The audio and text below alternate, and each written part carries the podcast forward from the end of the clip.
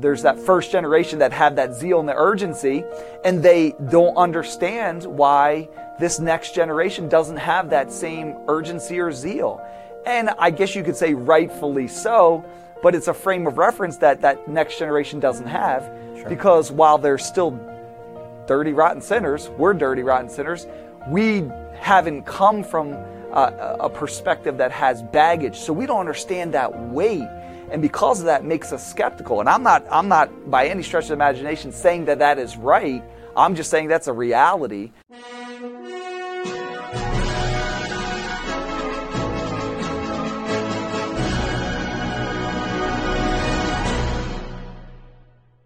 Welcome to another edition of Maverick University. I'm your host, David Hallberg. Joining me today is co-pastor Phil Cavanaugh, also the Dean of Students at Providence Baptist College, and we are so excited to have him with us today. So, Brother Cavanaugh, thank you so much for joining us, and we appreciate you being here. Well, it's always good to be here with you uh, for these podcasts and an opportunity to uh, share some things that the Lord has done in our life and what He's doing and uh, influencing other people for the cause of Christ. The other day in church, you were preaching something that really resonated with me, and as uh, we approach the Thanksgiving holiday, I thought it would be very appropriate to uh, to record and air uh, on the uh, podcast. And you were talking about and exposing the differences between first generational Christianity and second generational Christianity. You obviously there are some every individual is different, uh, but there are some broader uh, observations that you've made in general about uh, a first generation Christian as opposed to a second generation Christian. What was it that you had identified?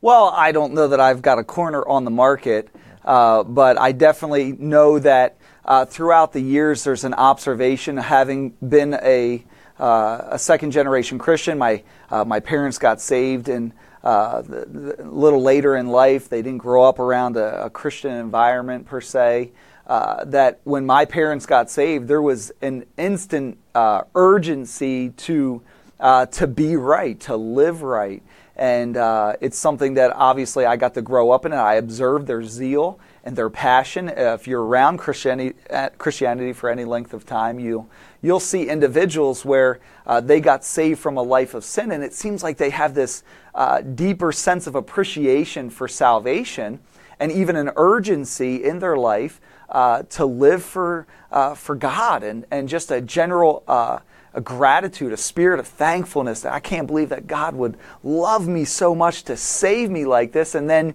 you contrast that with, let's say, me or, or my generation uh, of second generation Christians, if you will, that mm-hmm. uh, were raised in that home. And uh, it seems to be there's a, a drop off uh, with that level of urgency. And uh, I typically identify it as a, a skeptical urgency. Uh, it's not that uh, that generation are bad kids per se. It's not that they're uh, openly rebellious or mm-hmm. despise the church or the Bible or don't want to do right or live right. Uh, but often it's uh, it's just a lack of urgency. There's a skepticism about whether or not I'm going to buy into this or not. Yeah, I think I can completely agree because I've observed the same thing, and it's just natural that somebody who's been, you know, living a life in one direction come to truth and realize, man, I've got to make up for lost time. And then while somebody who grows up in it can become complacent and just kind of float around with no direction and, you know, never realize what direction they want to go. Can you give us some concrete examples, maybe from your home life, maybe some things your parents did that, you know, illustrated that urgency in their lives?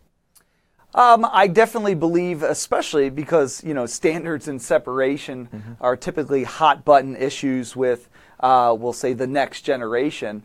Uh, there are there, you've got a world that you're in that is uh, constantly moving further and further uh, away from the Bible and away from God and morality and uh, so you're in the world, you're not supposed to be of the world. So it's contrasted with somebody who used to be in the world and God saved. You're born into a Christian home, you're in a good church, you got a preacher that loves you, Sunday school teachers that teach you the Word of God. And so you have these polar opposites in life. And as you grow up, uh, you have the opportunity to observe uh, these two contrasts. And so it's like, okay, it looks good out there and it's been this way since the beginning of time. Mm-hmm. Uh, it looks good in the world, uh, but yet I'm being taught this. This is what the Bible says. And so you're growing up, and as you've heard before, you know, the older I get, the smarter my dad gets, right? And uh, the, the, the more right the Word of God is. So I guess the biggest illustration of, of, of the, let's say, first generation urgency versus the second generation skepticism is uh, along the way you, you're, you're going to be you're going to you're from a, your youth you're going to borrow truth you're going to rent truth but at some point as proverbs 23 23 says you've got to buy truth and when you buy that truth uh, it opens up the opportunity in your life uh, to really know what you believe and why you believe it. Uh, most uh, young people today uh, have a, a, source of resentment because they have parents that held the line. And uh, there's that first generation that have that zeal and the urgency, and they don't understand why this next generation doesn't have that same urgency or zeal.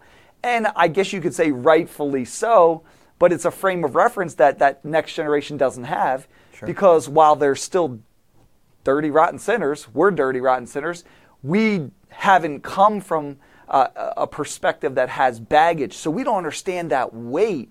And because of that, makes us skeptical. And I'm not, I'm not by any stretch of imagination saying that that is right. I'm just saying that's a reality. Uh, and so, mom and dad or uh, the preacher, they'll preach hard and they'll preach truth, and it's exactly Bible truth.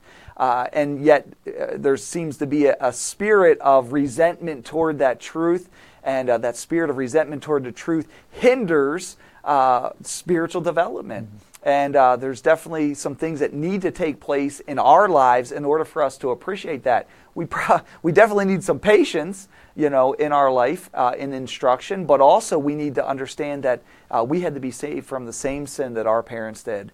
And uh, it, it helps guide the, the, the spirit of gratefulness and just understand that, uh, man, how good God's been in my life to save me and to, to give me that grace. Sure. I mean, um, someone who's been saved later in life, they have associations with, you know, what is worldly, what is not worldly, things they've experienced, and obviously it's on their conscience to you know if, to grow as a christian to steer away from such things that would you know lend themselves to worldly associations while the second generation christian who doesn't have those associations are like what's the big deal right. why can't we right. and you fill in the blank with whatever it is yeah. mom and dad what's the big deal why can't we do x well mom and dad say yeah I, am just not comfortable doing that uh, while they can't say, look, here, thou shalt, you know, they can't say, look here in the Bible, it doesn't say thou shalt not, but their experience, their association said, no, this is probably something we ought not do, while the right. second generation Christian says, why can't we? Um, and it's that, you know, you also talked about this progression, talking about somebody borrowing truth, then maybe renting truth, and then there comes that point where somebody has to buy uh, truth. And so you're, you're saying we all go through the stage of skepticism as second generation Christians, or third or fourth and there has to come to that point in time where you've got to buy truth. And so, uh, what happens to somebody who doesn't buy truth? Uh, you go through your childhood years, you grow up, and you're skeptical, you're not sure what to buy into, what not to buy into. What happens to those who never really buy into anything?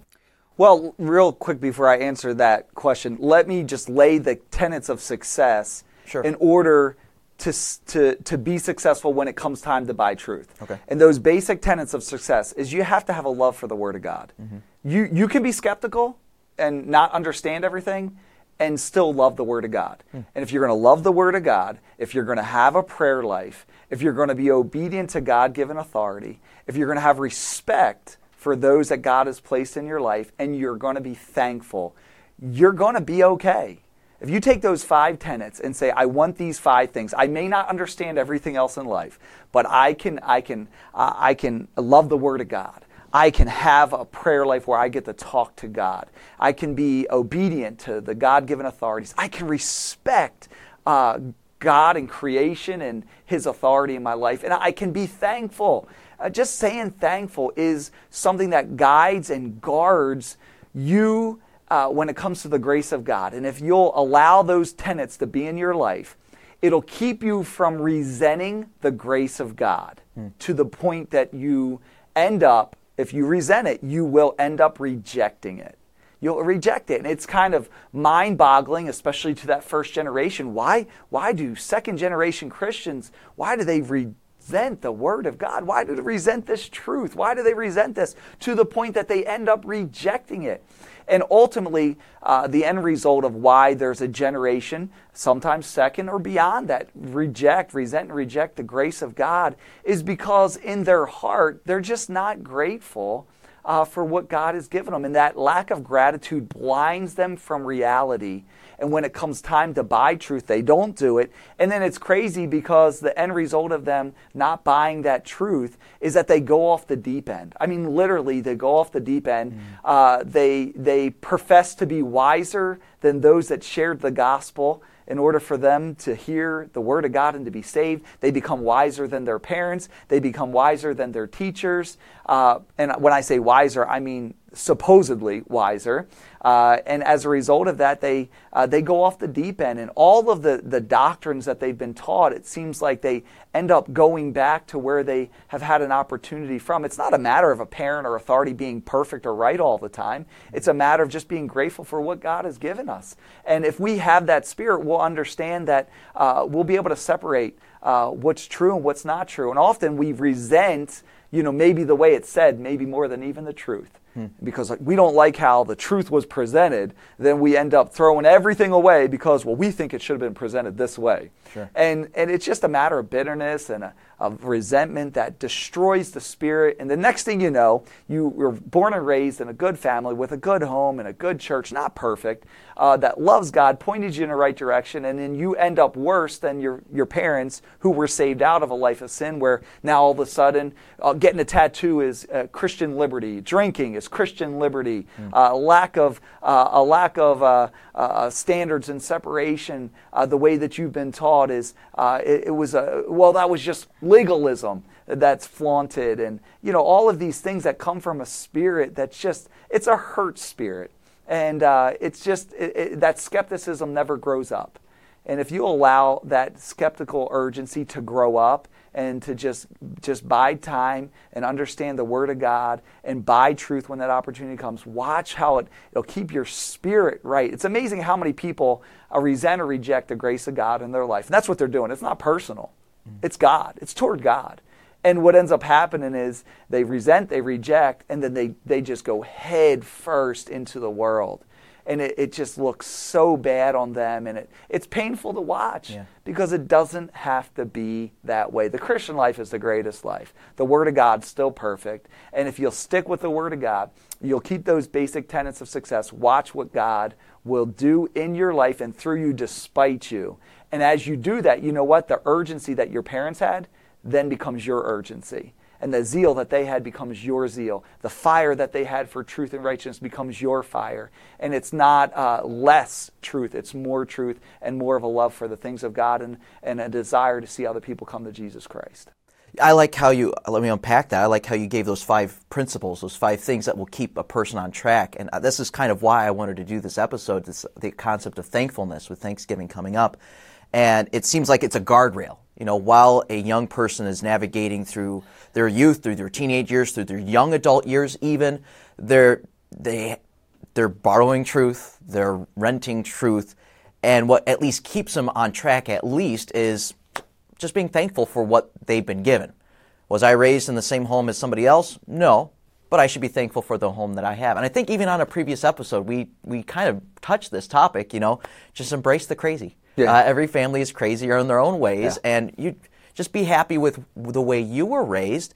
And eventually, like you're saying, you'll get to the point where you can buy a truth. Maybe you're not buying, you know, everything in one shot, but you know, one thing comes up for sale, and you know what? Let's buy this truth, and you'll buy this truth. And like you said, eventually you're going to get get to the point where you're past your skepticism, and you're okay. Yeah, I see where mom and dad were the whole time, uh, and I can actually buy into this. That's really good stuff.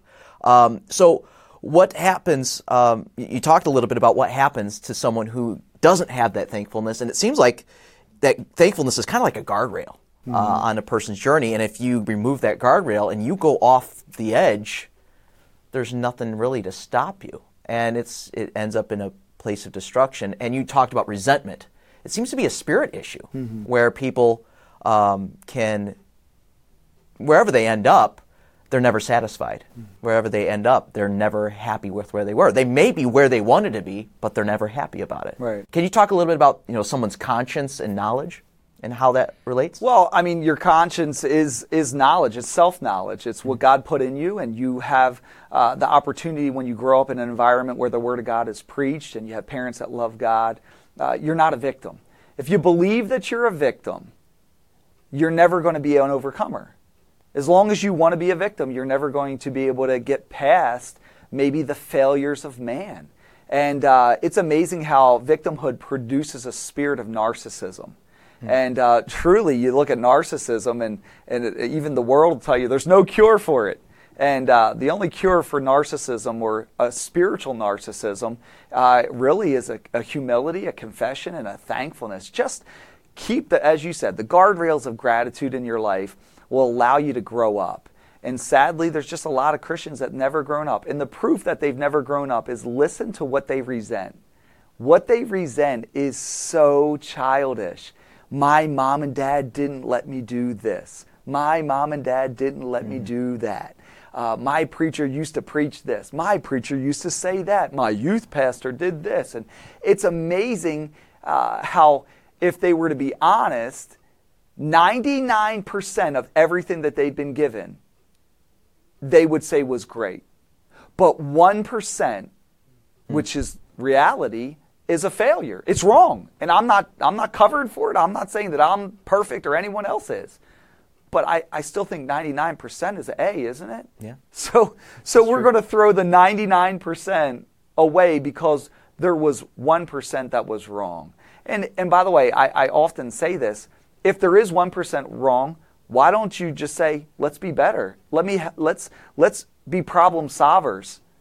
But often we don't want to be a problem solver. We want to utilize that 1% to justify what's really in our heart mm. to get us where we really want to go, which is away from everything we've been given.